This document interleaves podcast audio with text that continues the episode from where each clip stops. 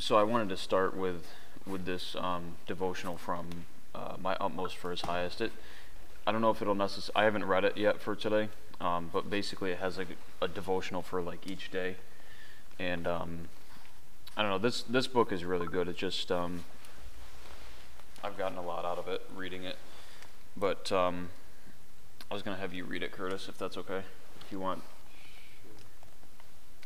Um, but basically, I don't know if this is going to necessarily apply to what we're reading today, but I just thought it'd be good as like uh, food for thought. Awesome. So it's just, yeah, March 7th right there.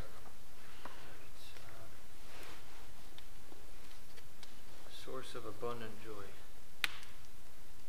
There's a, a Bible verse. In all these things we are more than conquerors through him who loved us. Romans, Romans 8 7. So Paul is speaking here of the things that might seem likely to separate a saint from the love of God. But the remarkable thing is that nothing can come between the love of God and a saint. The things Paul mentioned in this passage can can and do disrupt the close fellowship of our soul with God and separate our natural life from. But none of them is able to come between the love of God and the soul of the saint on the spiritual level. The underlying foundation of the Christian faith is the undeserved, limitless miracle of the love of God that was exhibited on the cross of Calvary. A love that is not earned and can never be. Paul said this is the reason that in all these things we are more than conquerors. We are super victors with the joy that comes from experiencing the very things which look as if they are going to overwhelm us. So huge waves that huge waves that would frighten an ordinary swimmer produce a tremendous thrill for the surfer who is ridden them. Let's apply that to our own circumstances. The things we try to avoid and fight against. Tribulation, suffering, and persecution are the very things that produce abundant joy in us. We are more than conquerors through him in all, the, in all these things, not in spite of them, but in the midst of them. The saint doesn't know the joy of the Lord in spite of tribulation but because of it, but because of it. Paul said, I am exceedingly joyful in all our tribulation. 2 Corinthians 7 4. The undiminished radiance, which is the result of abundant joy, is not built on anything passing, but on the love of God that nothing can change.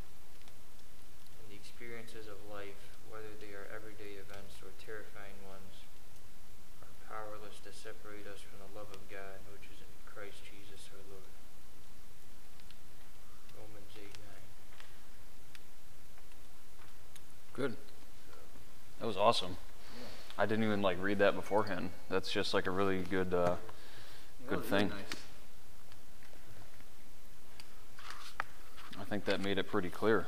Right. All right, so Matt, since you weren't here, um, last time um, we kind of we're kind of just playing this by ear at the moment. We Okay. we went through um, Jonah and Joel last time, so we're going like through the prophet books in chronological order. okay. Um, so basically, um, like you know about Jonah, right? Like how he got swallowed by the whale. I actually do not know about Jonah. I haven't like studied the Bible that much. Really. That's all right. That's what this is for. Right. So part of why I wanted to go through the prophets is just to have like a foundational um, thing, so like we can kind of have the background from it, Right. and also figure out like, um, like pull out principles and like lessons and you know just things to apply to our lives from it, whatever that may be. But um, to preface the uh, actually what we're going to be reading today, I kind of just uh, I took some notes. Um, just uh, of highlights and stuff that I that kind of stood out to me while I was studying for this. Um, so basically, Amos is um, the prophet right after the prophet Joel. I'm, I'm, I actually think they're uh, they're contemporaries of each other, which basically means that they were around at the same time. Um, so this takes place in the 8th century BC, and um, Rome, uh, like the state or the country of Rome, was actually founded at the around this time as well. Um, Amos was also contemporary with the prophet Hosea. Okay. Uh, and then another note I have here says, uh, at this time, during during Amos's uh, life and ministry, Jonah's visit to Nineveh had halted Assyrian forces, and, and Israel hadn't known war for a long time. In this peace, in this peacetime, they they became prosperous and developed trade and commerce. They began to be materialistic and complacent in their new easygoing lifestyle, which historically, with Israel and man in general, um, makes us apathetic to the things of God. To the point where we become too independent and put God on the back burner. Another note I have says uh, peace and prosperity can indeed be a good thing, but sometimes too much of a good thing can be bad. A generation of people who've never known war or hardship becomes soft and lax, which is what can happen in society and also in God's church. The modern church is so far removed from the way the church is actually supposed to be, as outlined in the book of Acts. Church, unfortunately, has become stripped of its true meaning when it should be a training grounds for soldiers in Christ's army. Uh, we can become too comfortable when everything is okay, so God will often allow things to be heated up, as it were, for us to turn our attention to what really matters. Continuing on, um, Israel at this time became too secular, which basically means that they were kind of just acting like everybody else, you know, not being the people of God. Um, basically, because all the pagan influence due to the trade and um, like the the different cultures and different peoples coming into the their land at this time. So they kind of adopted like the practices and traditions of the pagans and forgot the practices and traditions of their fathers. Um, they began to mix paganism with their religion, and then thus they became compromised. Um, at this time, also, Israel fell into idolatry, which is like a common theme throughout all the prophet books. Uh, the prophets usually come against Israel for committing idolatry and worshiping other gods and things like that. Um, continuing on, Israel was meant to be holy and set apart, but they grew compromised and began to act like the world. As God's people, we must reject the status quo and go against the grain of the world. We must be a thermostat and not a thermometer, because a thermostat controls the environment and controls the heat and what it's like. A thermometer just tells you what, what it's like, so it's not actually making a difference. It's just like there. Um, God sent judgments upon Israel, yet they stubbornly went their own way and continued to reject God. So during the time of Amos and in the time of Joel, God kept telling them that, like, if you don't stop doing X, I'm going to send locusts, I'm going to send a plague, I'm going to send a famine, and you need to stop or you're going to be judged. And these things really did happen historically. Right. Um, another note says Amos was a poor farmer um, whose crop was figs from a sycamore tree. He was commissioned by God to go and tell the northern tribes uh, their judgments, and also he spoke judgments upon other nations. But um, basically, he received a word from God, and God told him to essentially go tell these people what they were doing, and if they don't stop, then he's going to bring something bad to happen. Um, so essentially, Amos was a nobody, but God still used him. He was just a fig farmer. He was just like a, you know, regular nine to five job kind of guy. And he wasn't like, he didn't really have any like credentials, but God was still able to use him. So that's kind of an encouraging thought. Um, Amos's book is a, basically um, a collection of prophecies and sermons during the time that he had, you know, ministered to the people of Israel. And it was basically like all his sermons and prophecies compiled into one work later on. Um, this one's kind of a long one, but Amos is basically about God's people being in decline because they've compromised and forsaken the right way. For this, God sends Amos to restore and correct his people to thus bring change. Their material prosperity and increase had resulted in a spiritual drought that caused the nation to become unjust, hypocritical, and perverse. As God's people, we must take personal responsibility to uphold God's way and values, especially in this day when morals are being forgotten and the secular society attacks Christ and his church. The circumstances of Amos are relevant to our day and most, if not all, of Judeo Christian history. One of the principles or lessons we can take away uh, from this story, as we'll read on, um, is that order and values must be upheld for good to come. In Israel's history, they set up holidays, pillars, stones, and monuments as a memorial for like their children and latter generations to remember like certain events that happened, like when they crossed um, the Jordan River. Um, Joshua set up 12 stones, each one to represent the 12 tribes of Israel. And then it specifically says in the Bible, like, so that I set this up so that when people years from now say, What are these stones for? This is to remember the Israelites crossing the Jordan River to get into the promised land. Um,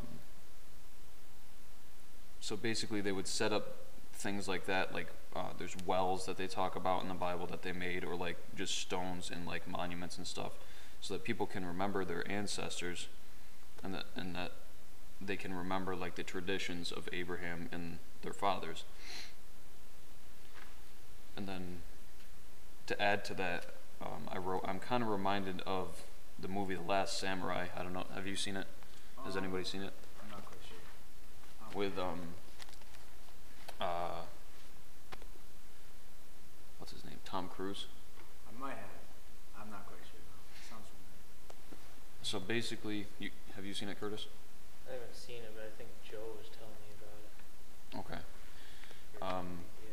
Well, it's a good movie if you ever watch it. I'm gonna write that down. But basically, um, I was kind of reminded of it because a lot of what happens in that movie is kind of reminiscent of like what's going on in um, Israel in Amos, because um, the Last Samurai is based upon like the Industrial Revolution when like the West was kind of like the precedent for everywhere else in the world. So like America and England and all like the quote unquote modern countries were kind of like bringing their ideas and their values into like ancient Japan. And there was like the um, there was like tribes of samurai which held to like the ancient traditions of Japan and they were like fighting against Japan becoming modern which is kind of like in Amos how like all the pagans and um, like the influencers from other countries came in and kind of brought their own ideas and they were kind of like trying to um, like they corrupted Israel so that they would like worship other gods and do all this other stuff. Um, but basically in the movie um, the ancient traditions of Japan and the samurai way of life was being challenged by modern society, industry, and Japan's desire to be like the West. But the samurai fought back, and the emperor told the people that they must never forget where they came from. We must learn to keep the faith and hold true to it so that it does not become skewed. Um, and then the last note that I put here says, in addition to that, the word samurai means to serve part of the philosophy of uh, samurai is almost biblical. Um, a samurai is a warrior who is also a servant, and that is what we must be and are called to be as Christians. We are to serve God and serve others, because Jesus said, Whoever wishes to be greatest in the kingdom of heaven must be servant of all, which demands humility. Also, Paul says that we as Christians are soldiers and warriors for God, commissioned to combat the evil spiritual forces of our world, i.e., demons and the devil. So basically, we can kind of take the example from Amos and take the example from the last samurai that, like, this is like, um, like a lesson for us to keep the values and keep um, like the traditions of our faith, not in like a religious way, but like sincerely to you know not let it be corrupted, not let it be changed. Because it's happened to the church throughout history that a lot of like um, different practices and stuff were like intermingled with the church and it gets corrupted and it loses it loses its true meaning. So basically, we we have a personal responsibility to uphold the truth that is revealed to us from the Bible, and especially like with you know cancel culture and all this other stuff going on, we want to make sure that we're not just being trampled on by the world. We want to be able to um, uphold the truth. If I could find where I was at here, we can get started.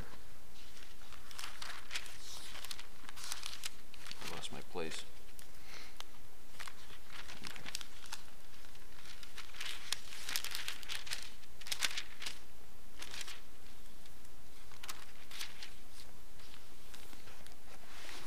All right, so that was just, uh, those notes were just more food for thought, just to kind of preface what we're going to be reading. Those were nice notes. Thank you.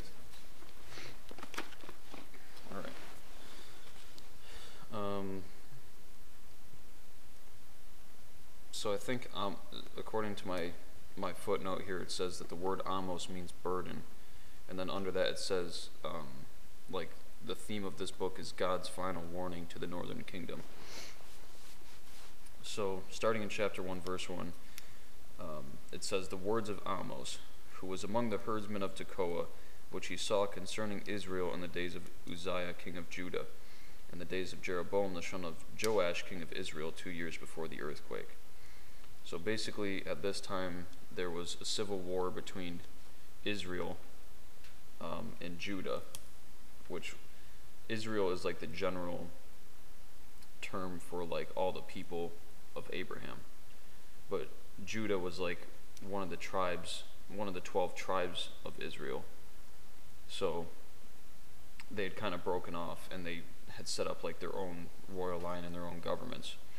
Just kind of how like back in like the Civil War we had the Confederate States and the Union States or how there's like North Korea, South Korea, North Vietnam, South Vietnam. And he said, The Lord will roar from Zion and utter his voice from Jerusalem, and the inhabitants of the shepherd shall mourn, and the top of Carmel shall wither. Um, Thus says the Lord, For three transgressions of Damascus and for four, I will not turn away the punishment thereof, because they have threshed Gilead with threshing instruments of iron. So basically, a threshing means to, like, if you had grain, you would, like, sift it or thresh it to kind of shake out the whatever you don't need so that you can get the seeds and stuff. And then you would burn whatever you didn't need. So that he's kind of using that as an analogy to say what Damascus did um, to Gilead. Um, in verse 4, he says, I will send a fire into the house of Hazael, which shall devour the places or the palaces of Ben Hadad. I will break also the bar of Damascus, and cut off the inhabitant from the plain of Aven, and him that holds the scepter of the house of Eden. And the people of Syria shall go into captivity to Kir, says the Lord. For thus says the Lord, For three transgressions of Gaza, and for four, I will not turn away the punishment thereof, because they carried away captive the whole captivity to deliver them up to Edom. But I will send a fire on the wall of Gaza, which shall devour the palaces thereof. So basically, um, Amos is receiving a word from God to kind of like pronounce these judgments upon other nations, and then he's going to finally get to um, Israel. In verse 8, he says, And I will cut off the inhabitant from Ashdod and him that holds the scepter, or basically anyone who's the ruler, from Ashkelon. And I will turn my hand against Ekron, and the remains of the Philistines shall perish, says the, Lo- says the Lord God. Thus says the Lord, for three transgressions of Tyrus, and for four, I will not turn away the punishment thereof, because they have delivered up the whole captivity to Edom, and remembered not the brotherly covenant. But I will send a fire on the wall of Tyrus, which shall devour the palaces thereof. Thus says the Lord, for three transgressions of Edom, and for four, I will not turn away the punishment thereof, because they did pursue his, he did pursue his brother with the sword, and did cast off all pity, and his anger did tear perpetually, and he kept his wrath forever. So, if you know the story of, um, what's his brother's name? Jacob and Esau. Jacob was renamed Israel, and Edom, or Esau was renamed Edom. So Edom went to become his own nation. So God is pronouncing judgment upon Edom, um, because He says in verse nine, "You had not, you have not remembered the brotherly covenant." So Edom is like an archetype of like the the nation is is a type of um, like it, it the nation itself basically personifies the the person Edom, the person Esau. So he's saying like the nation itself is disrespecting the fact that Israel is its brother, and it says it's delivering up, delivering them up, and um, he says. He pursued his brother with the sword and cast off all pity, and his anger did tear perpetually when he kept his wrath forever. So when God says like Israel or when God, says Edom, it's kind of like how we refer to the United States as um, like Uncle Sam. It's kind of like one person personifying the entirety of the nation. So in verse 12 he says, But I will send fire upon Teman, which shall devour the palaces of Bozrah. Thus says the Lord, For three transgressions of the children of Ammon, and for four, I will not turn away the punishment thereof, because they have ripped up the women of child, um, of, with child of Gilead, that they might enlarge their border. But I will kindle a fire in the wall of Rabbah, and I will devour the palaces thereof with shouting in the day of battle, with a tempest in the day of whirlwind. And their king shall go into captivity, and his princes together, says the Lord. Uh, chapter 2, verse 1 says, Thus says the Lord, For three transgressions of Moab, and for four, I will not turn away the punishment thereof, because he has burned the bones of the king of, of Edom into lime. But I will send a fire upon Moab, and it shall devour the palaces of Kirioth. And Moab, excuse me, shall die with tumult, and with shouting, and with the sound of the trumpet. And I will cut off the edge from the midst, I will cut off the judge from the midst thereof, and will slay all the princes thereof with him, says the Lord. And Matt, you weren't here obviously, but in um, in Jonah, basically, God tells him Jonah is a prophet, and God tells him to go to um, Assyria, which is like a pagan nation. They worship other gods. They, you know, do all sorts of evil stuff. But God sent him there to basically go and tell them to repent and turn to God, um, or God's going to smite them with judgment. So from that, we can kind of figure that God, like no matter what any nation does, God will always give pe- people individually and nations a chance to turn and to change before he brings judgment. And if they continue, then he's going to bring judgment, which is basically what he's saying here.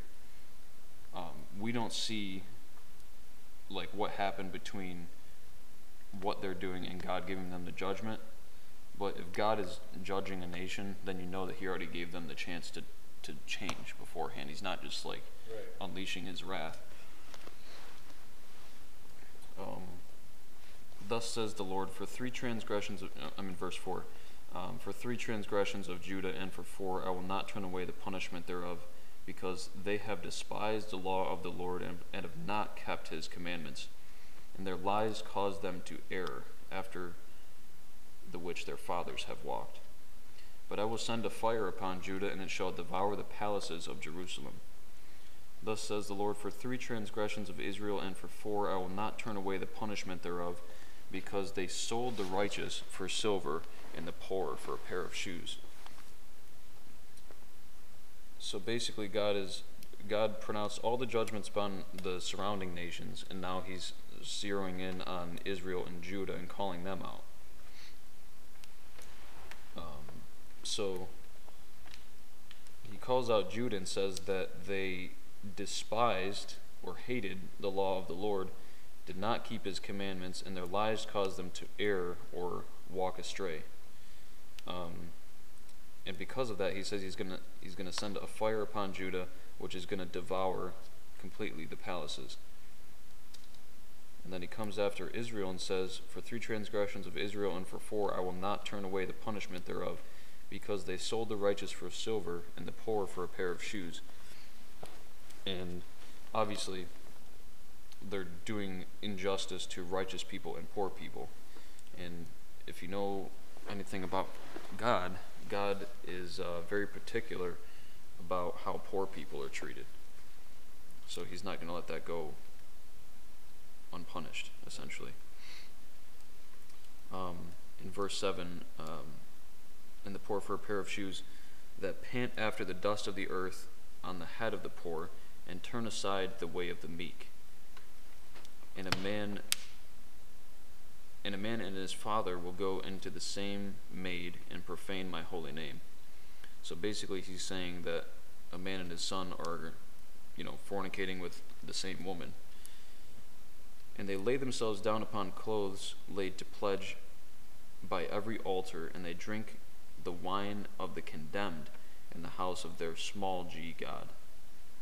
So they're committing like idolatrous, sacrilegious practices. He's saying they lay themselves down upon clothes laid to pledge by every altar. So they're pledging themselves to other gods and they're drinking the wine of the condemned. On, and in my footnote, it says another word for condemned is judged or punished, or you could say the damned. They're drinking the wine of the damned. Um, Yet destroyed I the Amorite before them, whose height was like the height of the cedars, and was strong as the oaks. Yet I destroyed his fruit from above, and his roots from beneath. And I brought you up from the land of also I brought you up from the land of Egypt, and led you forty years through the wilderness to possess the land of the Amorite. And I raised up of your of your sons for prophets, and your young men for Nazarites. A Nazarite is basically, um, in my footnote, it says that it's a dedicated or devoted person. And if and Curtis and Eric, you know that we just read through Samson and um, uh, what's his name, Samuel, and we know that Nazarites had to like keep the Nazar the Nazarite creed, where they couldn't cut their hair, they couldn't drink wine or any strong drink, and they what was the other one? They they couldn't like um, go after strange women, right? Something like that, like foreign. They couldn't marry foreign women, I think. Yeah, I think so. But basically, they they had to swear to never cut their hair, never drink any like wine or any strong drink. Right. So they were like devoted people. Um, so God is basically just like saying, after all I've done for you, yet you, you're still not listening. In verse 12, he says, But you gave the Nazarites wine to drink, which we just discussed is obviously wrong, and commanded the prophets, saying, Prophesy not. So they're going the exact opposite way of what God told them to do. Behold, I am pressed under you as a cart that is pressed, as a cart is pressed that is full of sheaves. Therefore, the flight shall perish from the swift, and the strong shall not strengthen his force, neither shall the mighty deliver himself. neither shall he stand that handles the bow, and he that is swift of foot shall not deliver himself, neither shall he that rides the horse deliver himself. And he that is courageous among the mighty shall flee away naked in that day, says the Lord.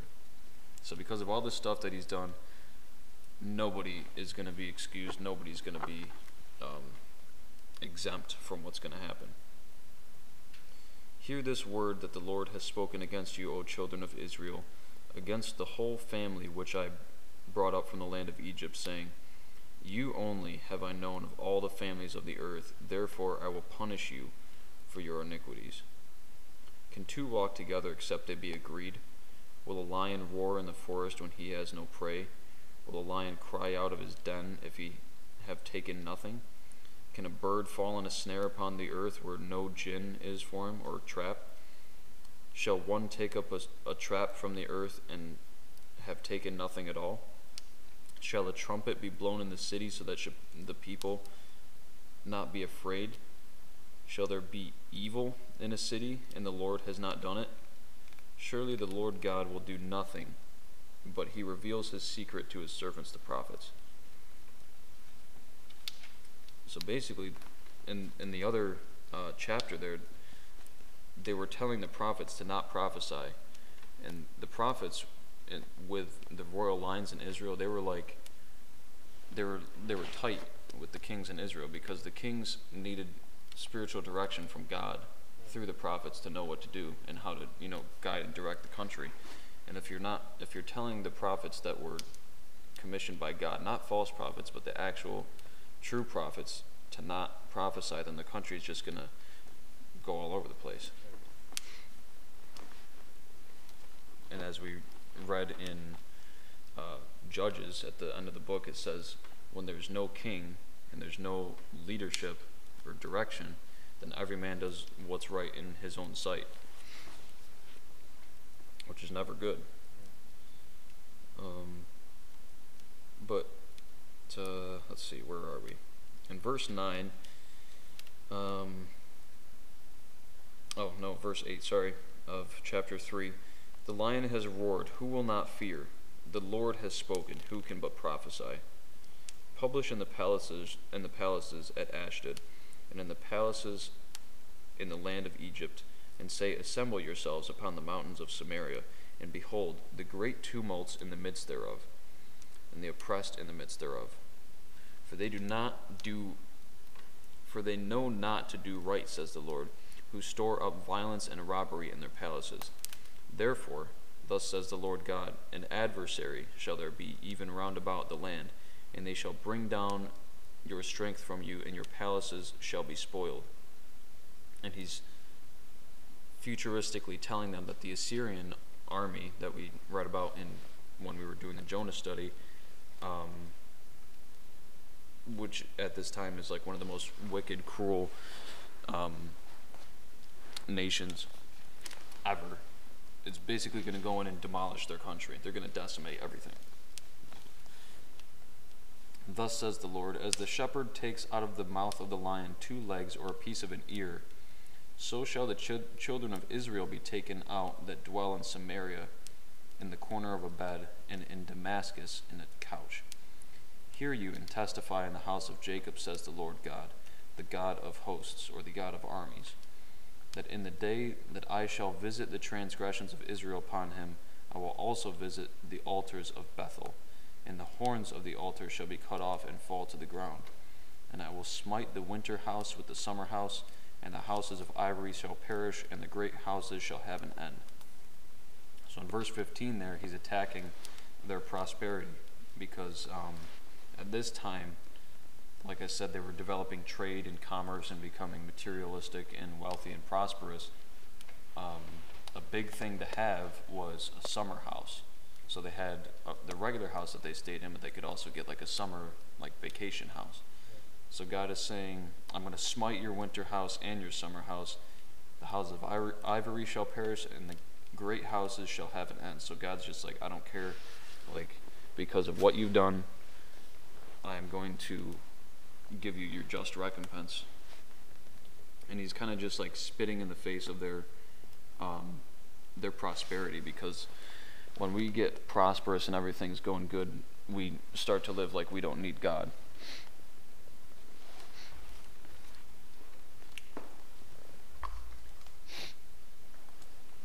So in chapter 4,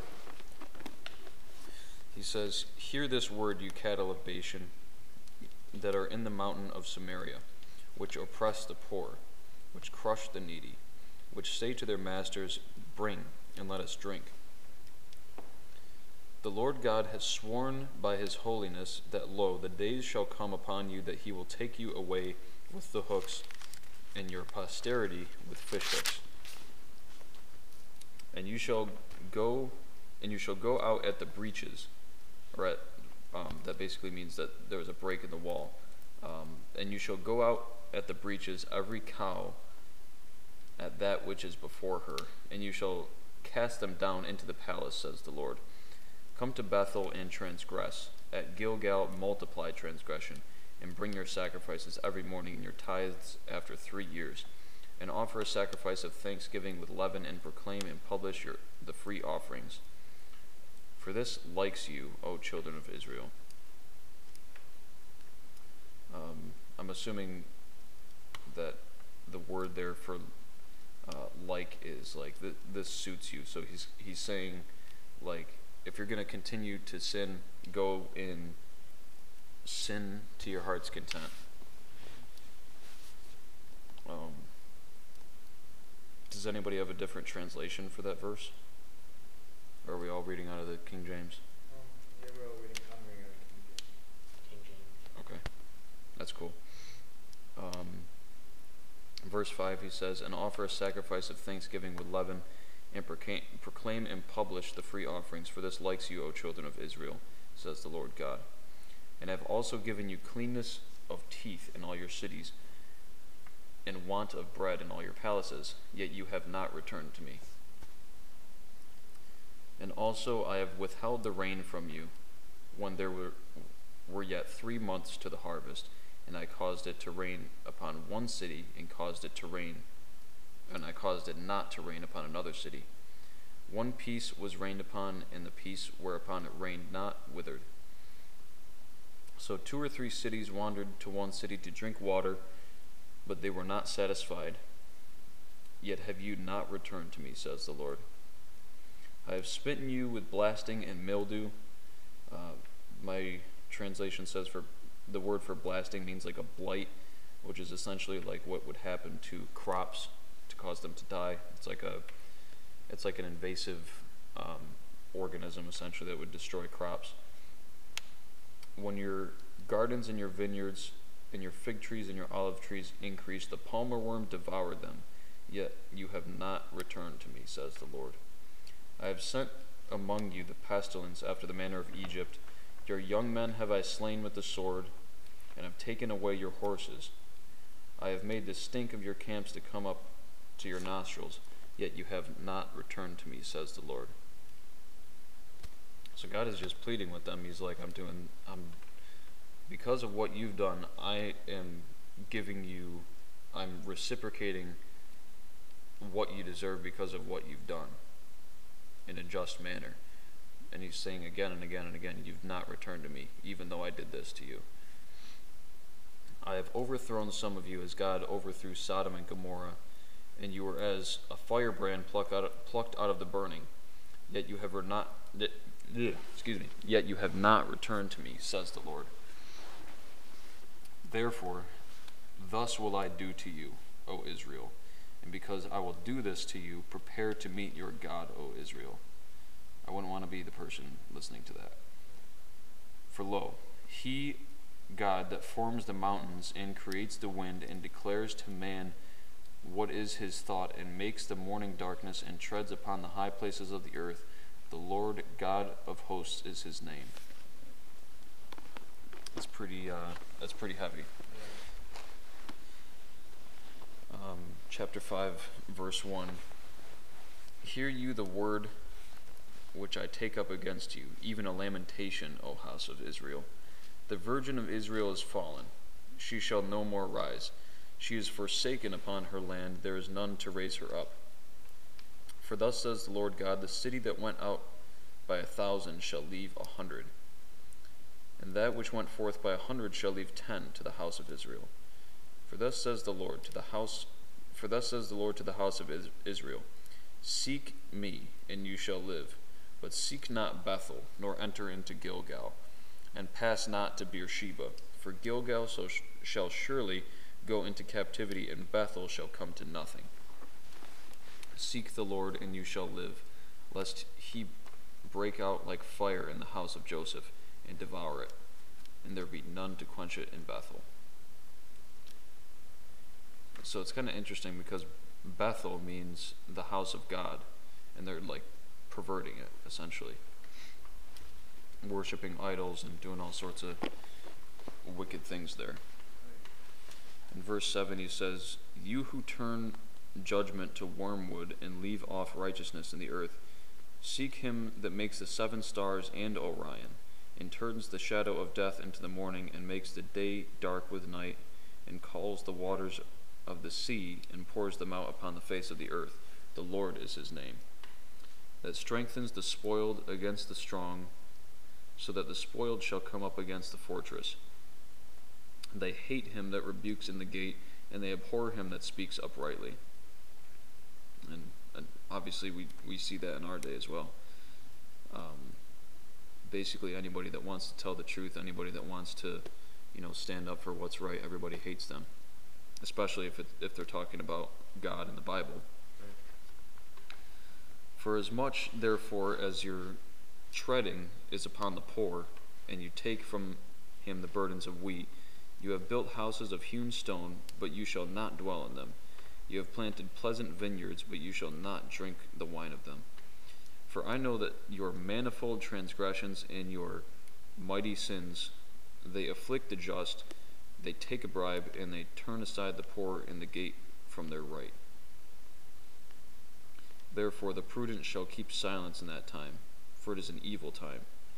Seek good and not evil, that you may live, so that the Lord God of hosts shall be with you as you have spoken. Hate the evil and love the good, and establish judgment in the gate. It may be that the, that the Lord God of hosts will be gracious to the remnant of Joseph. Therefore, the Lord God, the God of hosts, or excuse me, therefore the Lord, the God of hosts, the Lord says thus Wailing shall be in the streets, and they shall say in the highways, Alas, alas. And they shall call the husbandmen to mourning, and such as are skillful of lamentation to wailing. Um,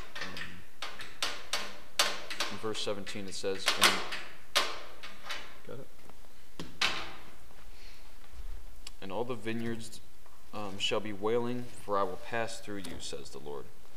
So it's kind of like um, in Egypt, when the Israelites were coming out of Egypt, how the how God had to send the angel of death death to pass through and kill the firstborn of anybody that didn't have the blood spattered on their doorpost.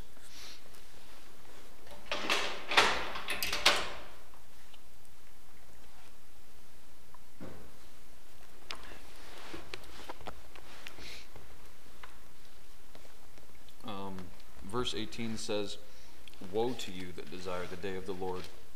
To what end is it for you? The day of the Lord is darkness and not light. If a man did flee from a lion, and a bear met him, or went into the house, and leaned his hand on the wall, and a serpent bit him, shall not the, the day of the Lord be as darkness and not light? Let every dark, even very dark, and no brightness in it. I hate, I despise your feast days, and I will not smell your solemn assemblies. Um, though you offer me burned offerings and your meat offerings, I will not accept them, neither will I regard the peace offerings of your fat beasts. Take you away from me the noise of your songs, for I will not hear the melody of your viols, but let judgment run down as waters and righteousness as a mighty stream. So he's basically saying that although they're doing something good, like they're having feasts, um, they're burning incense, they're bringing meat offerings to the temple and everything, they're not, because of like everything that they're doing, God can see right through that and see that it's insincere and it's not right. So he's like, I don't care. And he actually says, I hate and I despise your feast days and the smell of your solemn assemblies. So he's saying, like, you, even though that's good stuff that you're doing, I hate it because it's insincere and it's, it doesn't have the heart. You don't have the heart in it. And he says, Take away from me the noise of your songs, and I will not hear the melody of your viols. So it's like an annoying noise in God's ears at that point, essentially. In verse 25 of chapter 5, he says, You have offered to me sacrifices and offerings in the wilderness 40 years. Wait, have you offered? He's asking a question. Have you offered to me sacrifices and offerings in the wilderness 40 years, O house of Israel? But you have borne the tabernacle of your Moloch and Chiun, your images, the star of your small g god, which you made to yourselves. Therefore, I will cause you to go into captivity beyond Damascus, says the Lord, whose name is the God of hosts. Let's see here. What's Damascus? Damascus Is that a is. person or a place? Damascus, um, do any of you guys have maps in your Bible? I have a map in the back. It should be on there. I want to say it's in. In the Old Testament world? Um. Well, yeah, it still it, it still exists actually, so it should be in no matter what Bible you read. But I want to say it's up towards like the northern coast of Israel, where it meets. Um, Uh, east of Sidon, here in Sidon. I don't have good good maps in my Bible.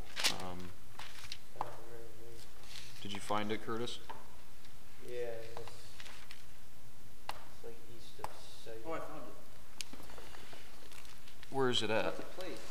Yeah, it's it's a place, but it it uh, I'm not sure where it is.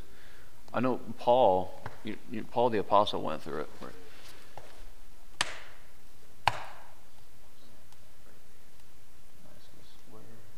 So that's that's Edom. Yeah, so I was right. It's way. So this is Israel right here, and then it's way up on the coast, inland. Did you find it, uh, Eric? So yeah, Paul the apostle, when he was um, thrown off his horse and he met Jesus, he um, that was on the road to Damascus. That'd So- be awesome to go there. Yeah, I think that'd be pretty cool. Because basically he was on he was on his way to go Murder and imprison Christians, and then Jesus basically appeared to him, and, and he was thrown off his horse. Right, Paul? Yeah.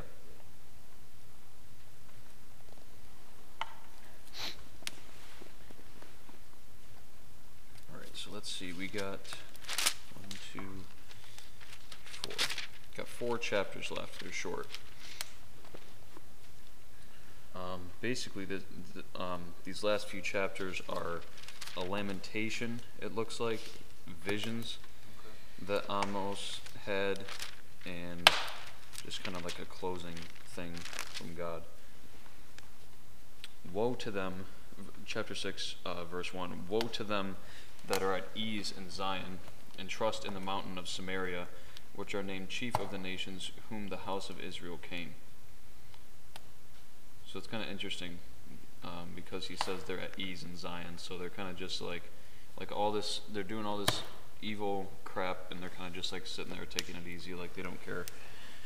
Pass you to Calneh and see, and from there go you to Hamath the Great, then go down to Gath of the Philistines. Be they better than these kingdoms, or do their, or their border greater than your border? You that put far away the evil day and cause the seat of violence to come near, that lie upon the beds of ivory and stretch themselves upon their couches, and eat the lambs out of the flock and the calves out of the midst of the stall, that chant to the sound of the viol and invent themselves instruments of music like David, that drink wine in bowls and anoint themselves with the, with the chief ointments, but they are not grieved for the affliction of Joseph.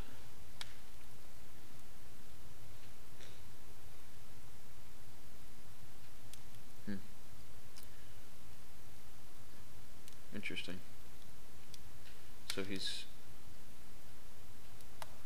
he's kind of just um, I'm trying to figure out how I can say this. So he he's talking. He says, "Woe to them that are, that are in Zion and in Samaria." He's saying, "Pass to Calneh and see from there. Go to Hamath the Great, and then go down to Gath of the Philistines. Be they better than these kingdoms?" So he's kind of putting a contrast between Zion, Samaria, and these other places, and he's like, "Well, they're." The same as the pagans. They're not much better, to be honest.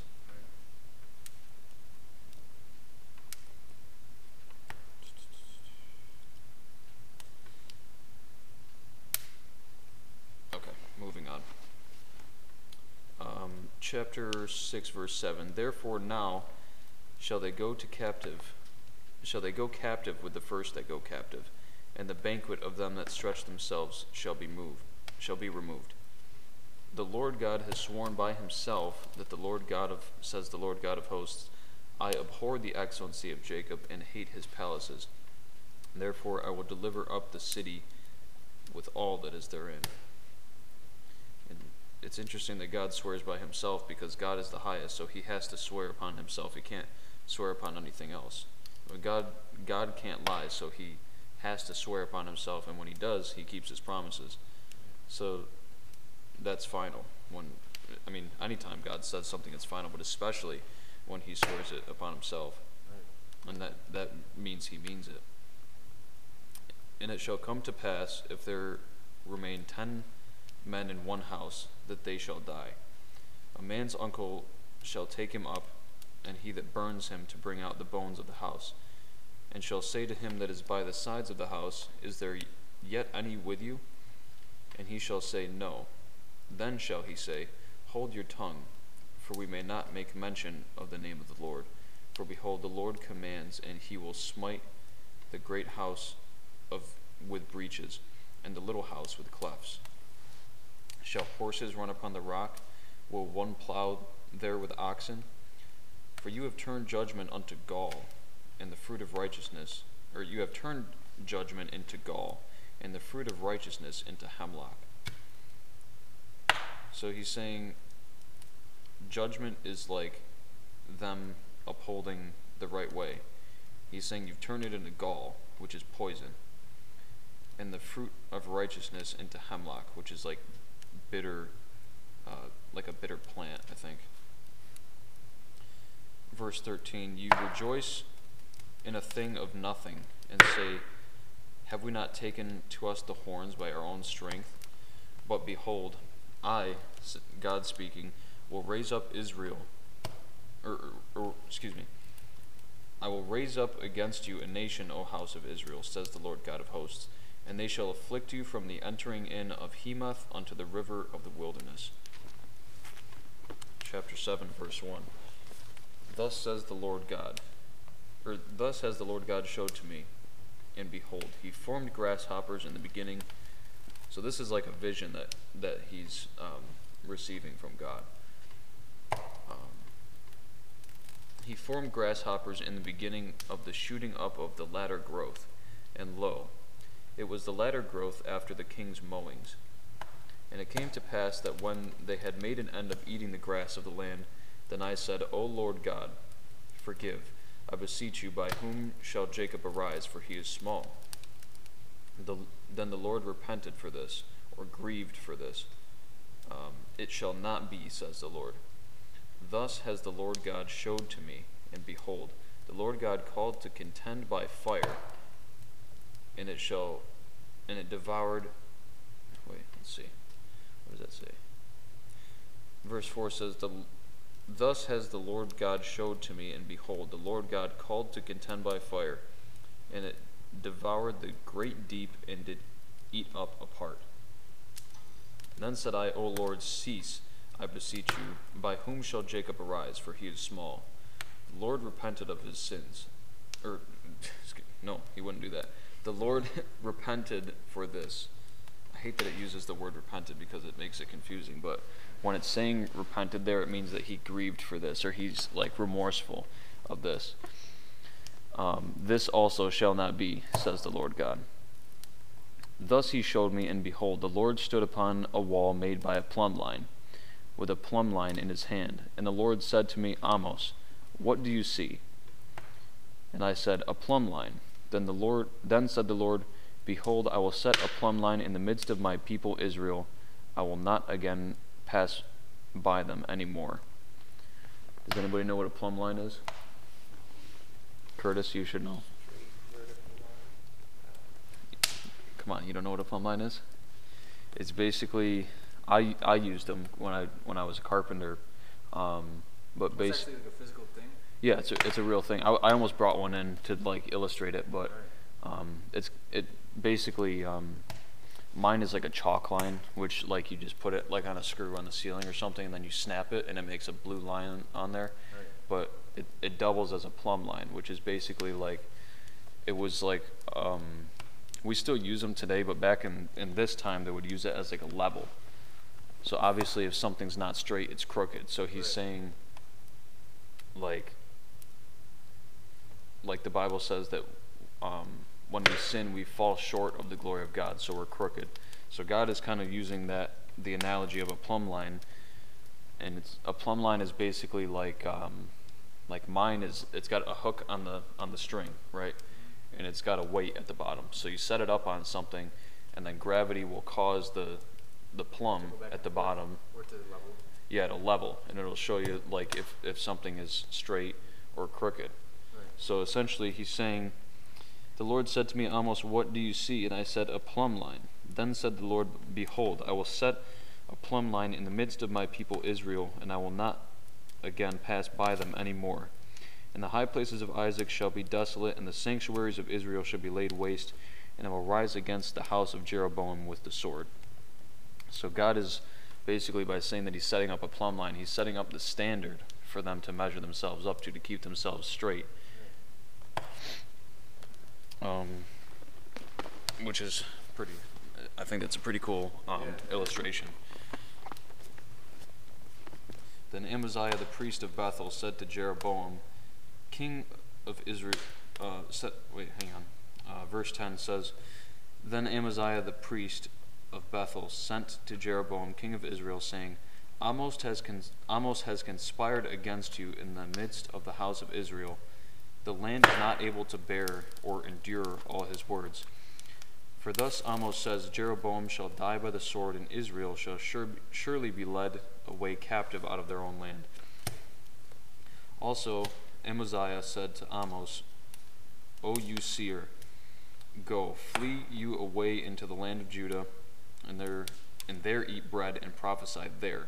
But prophesy not again any more at Bethel, for it is the king's chapel, and it is the king's court.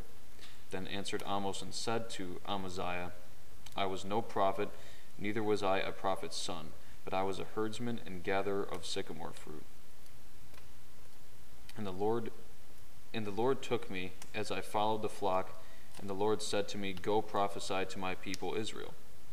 Now therefore hear you the word of the Lord, you say. Prophesy, you say, Prophesy not against Israel, and drop not your word against the house of Isaac.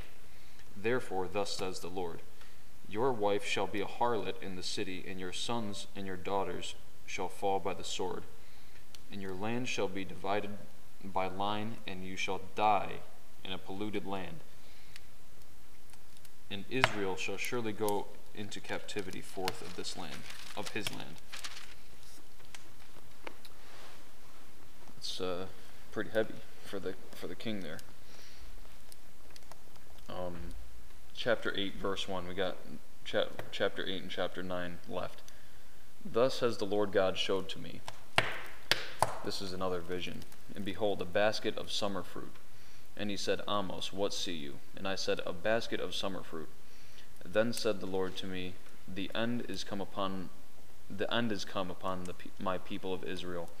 I will not again pass by them any more. And the songs of the temple shall be howlings in that day, says the Lord God. There shall be many dead bodies in every place, and they shall cast them forth with silence.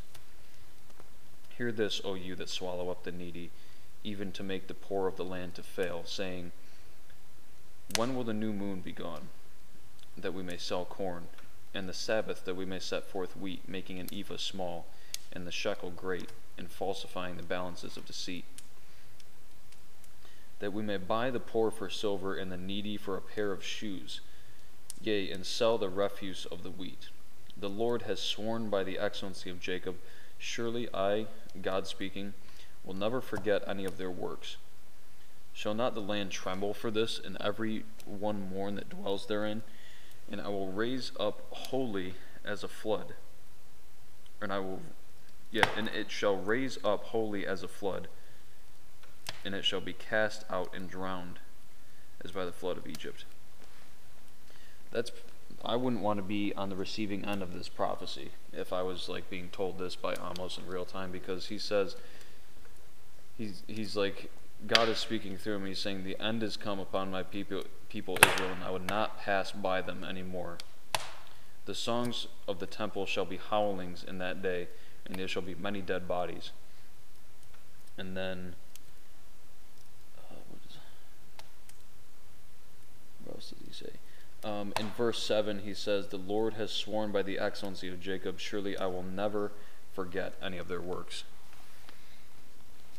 God God keeps a record of everything.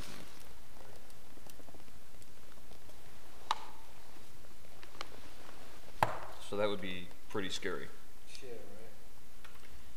Um, let's see. Verse 9. And it shall come to pass in that day, says the Lord God, that I will cause the sun to go down at noon, and I will darken the earth in the clear day. And I will turn your feasts into mourning and your songs into lamentation, and I will bring up sackcloth upon all loins, and baldness upon every head. And I will make it as the mourning of an only son, and the end thereof as a bitter day. Behold, the days come, says the Lord, that I will send a famine in the land, not a famine of bread, nor thirsty for water, but of hearing of the words of the Lord. So God is basically saying, like because ultimately because of everything that you've done and because of me sending all these judgments and all these things upon you and you still not turning away i'm going to shut my mouth and you're not going to have any words from the lord and they shall wander from sea to sea verse 12 and from the north even to the east and they shall run to and fro and seek the word of the lord but they shall not find it in that day shall the fair virgins and young men faint for thirst. They that swear by the sin of Samaria, and say, Your small g god, O Dan, lives, and the manner of Beersheba lives, even they shall fall and never rise up again. Chapter 9, verse 1, last chapter. I saw the Lord standing upon the altar, another vision. And he said, Smite the lintel of the door and the posts, that the post may shake, and cut them in the head, all of them, and I will slay the last of them with the sword. He that flees of them shall not flee away, and he that escapes of them shall not be delivered. Though they dig into hell, from there shall my hand take them. Though they climb up into heaven, from there will I bring them down. And though they hide themselves in the top of Carmel, I will search and take them out of there and though they be hidden from my sight in the bottom of the sea, from there will I command the serpent, and he shall bite them. And though they go into captivity before their enemies, from there will I command the sword, and it shall slay them. And I will set my eyes upon them for evil and not for good. I don't know how you can read that and not and not see that uh, God is in control of everything, and we can never get away from our just recompense if we don't repent. Because these guys, um, God is just basically saying, like, because of your evil, I'm going to find you out no matter what. Like, this judgment is inescapable. It kind of reminds me of like in the book of Revelation and in other uh, prophet books how it talks about um, people like running into the hills and running into the caves and the rocks and stuff trying to like escape God, but like God makes the rocks fall on the caves and like they can't get out. Right. Which I mean, at the same time, although it's like tragic for these guys, it's a, it's God displaying His justice as well as the fact that He's in control of every detail. But also, um, it's it's kind of comforting because it shows that God is not going to let bad things go unpunished. Um, let's see here. So, verse 5 And the Lord God of hosts is he that touches the land, and it shall melt, and all that dwell therein shall mourn, and it shall rise up wholly like a flood, and there and shall be drowned as by the flood of Egypt. It is he that builds his stories in the heaven. It, it is he, capital H, he, God, that builds his stories in the heavens and has founded his troop in the earth. He that calls for the waters of the sea and pours them upon the face of the earth, the Lord is his name. Are you not as the children of Ethiopians to me, O children of Israel, says the Lord? Have not I brought you, um, have not I brought up Israel out of the land of Egypt, and the Philistines from Caphtor, and the Syrians from Kir? Behold, the eyes of the Lord are upon the sinful kingdom, and I will destroy it from off the face of the earth. Saving, I will not utterly destroy the house of Jacob, says the Lord. For lo, I will command, and I will sift the house of Israel among all nations like as corn. I sifted in a sieve, like as corn I sifted in a sieve. Yet shall not the least grain fall upon the earth. All the sinners of my people shall die by the sword, which say the um, the evil shall not overtake nor prevent us. And that day I will raise up the tabernacle of David that is fallen, and close up the breaches thereof. And I will raise up his ruins, and I will build it as in the days of old. So he's saying he's going to restore the tabernacle of David because, remember, we said in the beginning the the kingdoms were divided. David um, comes from the tribe of Judah, so God, um, or, his original plan for the royal line was to have it come through Judah, which obviously brought Jesus forth as the ultimate king. What he's saying in that day, I will raise up the tabernacle of David that is fallen, and close up the breaches thereof, and I will raise up his ruins, and I will build it as in the days of old, that they may possess the remnant of Edom and of all the heathen which are called by my name, says the Lord. Which is kind of um, it's like it's a very messianic prophecy. And um, I think David says in another place in one of the Psalms, he says, um, like, uh, I don't know if it's, I think it's David talking to God, and God is basically saying, like, ask of me, and I will give thee the heathen for thine inheritance. And in verse 12, it says, He's going to possess the remnant of Edom and all of the heathen, which are called by his name. So basically, this is talking about the Gentiles that are eventually going to be engrafted into Israel. Behold, the days come, says the Lord, that the plowman shall overtake the reaper and the treader of grapes, him that sows seed, and the mountain shall drop sweet wine, all the hills shall melt.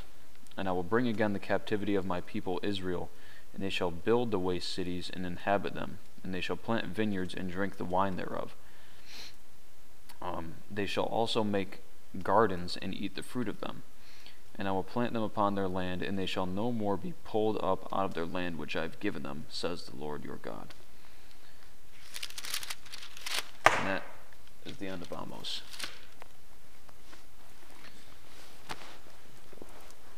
So, does anybody want to share what, anything that they pulled out of it? Anything that stood out to you? Um, I learned that um,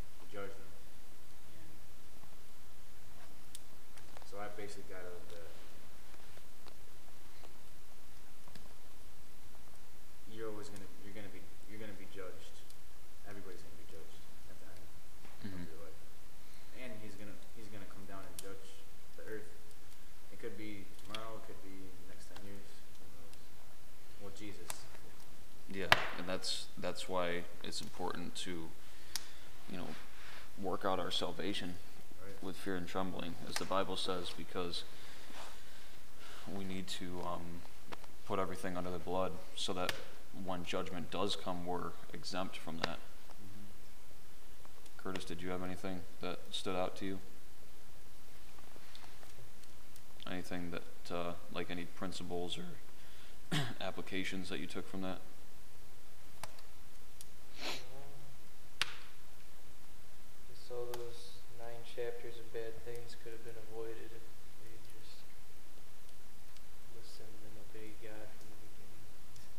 Yeah. I agree.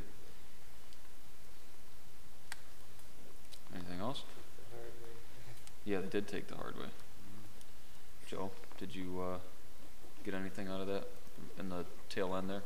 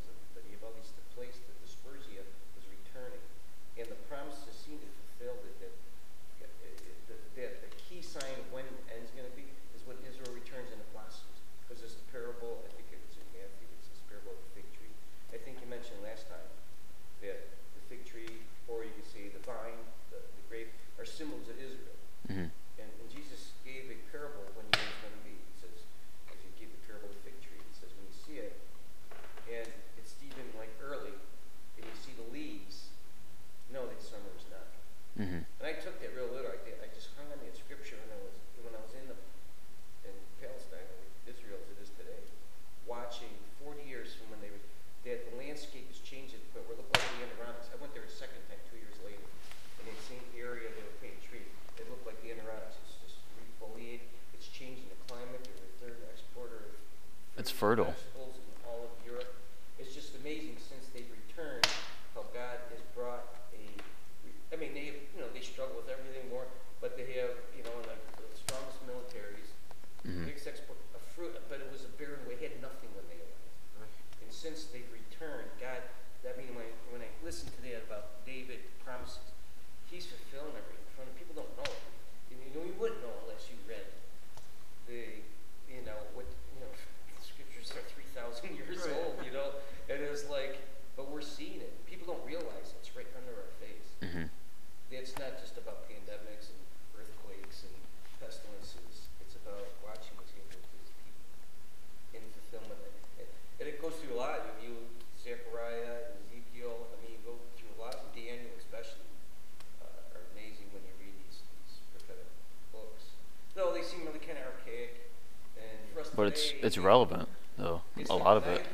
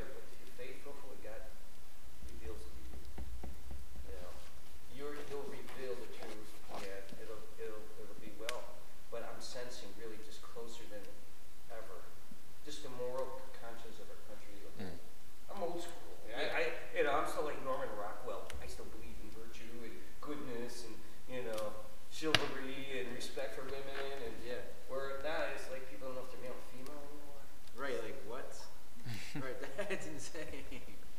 How, it's just like people have believed, if you don't have the truth, you believe in anything. Right. People are desperate for truth. And yet it seems like in these dusty old books of the Bible, these guys, and it might not be entertaining, but people just say, oh, I just want to be entertained, you know, inebriated by video games or whatever. It's a non-reality. It's There's a place for entertainment, but this is truth, you know? This is truth. There's no other place to get it. Right. This Or those that possess it and understand it, live it. I mean, it's the truth. Yeah, I- and I'm gonna, I'm just at the point where I can't speak for anybody else. But it's for me, my house, and this spot right here, it's the Lord's. And it's really cool to see you guys here doing this. Keep, keep it up. Man, I I guess I. No, uh, it's, That's uh, it's, awesome. it's good, man. That's Like, awesome. I appreciate I the, fired up. Yeah. When you wanna talk about God's word, like, 'cause I just love the Lord, you know, it's just like, I appreciate it. you know? That was awesome. Thank you for sharing. Did you have anything you pulled out of there, Eric, that you wanted to share?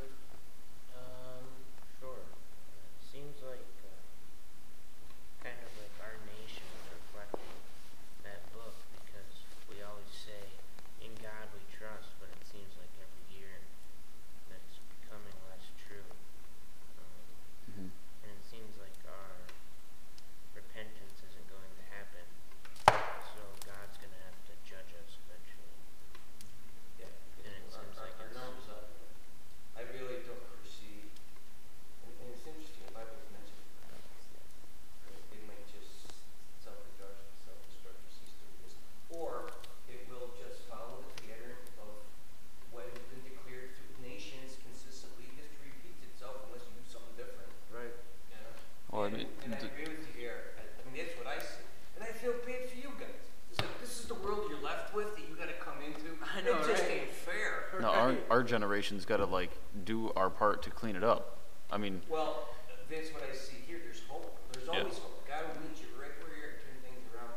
But as a whole, the general populace, I mean, of all the young men, I mean, I would say probably in comparison, there's probably, you know, 99% are home playing video games in their parents' basement. Other 19 year olds, how many are going to sit around studying God's Word? Right. But that's always been kind of, you know, kind of numbers. But Eric, it's like, but it doesn't mean you have to give up or you say, what's the point? You know, like we're done, or it's not fair, and woe is me, and all this. No, it's just it causes me to get hungry for it more. So, so you can ask the question, what do you want me to do in the context of things? mhm. And one thing for sure, you can never go wrong with just taking the time, seeking. Those who seek will find. Mhm. I want to find out. This is a pass through, man. We, we're talking about eternity. Right. Eternity. People This have is no nothing. concept of eternity because they are so just self-centered for the for the here and now. No, our lives are bigger than this. and we're Way gonna live bigger. our- It's kind of a staggering thought. Right. But all I know is he, I got life, and all I can breathe, I'm gonna make the best of this. Yep. You know? But it's cool that we will sit there and and do this. God will honor it, and He will just bless you, us as individuals. And you'll be, when you think about it, even in, you look, I don't know what books you're reading. You gonna go into all nine prophets, or what do you? Yeah, we're kind of just playing it by ear through the prophets at the moment. I kind of just wanted to get like a foundational thing of the prophets done. They did like. The prophets had really hard jobs. When it was in, you know. yeah. But we have the opportunity to read it in hindsight, and then, you know, we could learn from it. Yeah. That's why it was, I was thinking, wow, you know, this is recorded for us. What's funny is uh, Amos. We just read at the end of the book before you came in. He's like, he went up to the king at, at his time, and and, and they they seized him, and they were they were telling him to stop prophesying and stop doing this. He's like, I'm not a prophet. I'm just a shepherd, and God told me to go tell these people thus. So. It's it's just um, he's he was just a regular guy, you know. He's just like he didn't even claim to be a prophet. He's just like God told me to go. I was just out tending my sheep. God brought me over here, and he said, um, "Go prophesy to these people." So I obeyed. That's essentially what he told the king. And there, if anything else, you look at things as examples. I mean, Curtis observed, they went to the chapter just because they anticipate, you know. I- God said He's gonna like leave dead bodies around. There's gonna be wailing.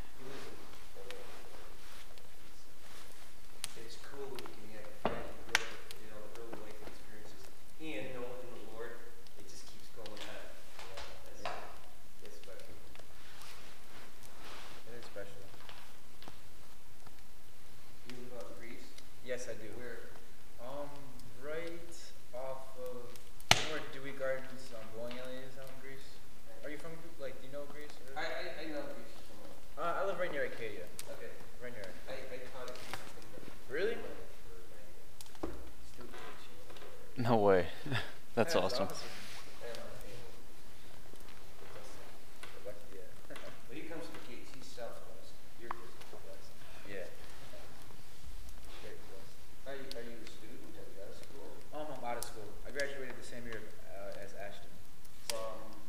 Arcadia. Arcadia.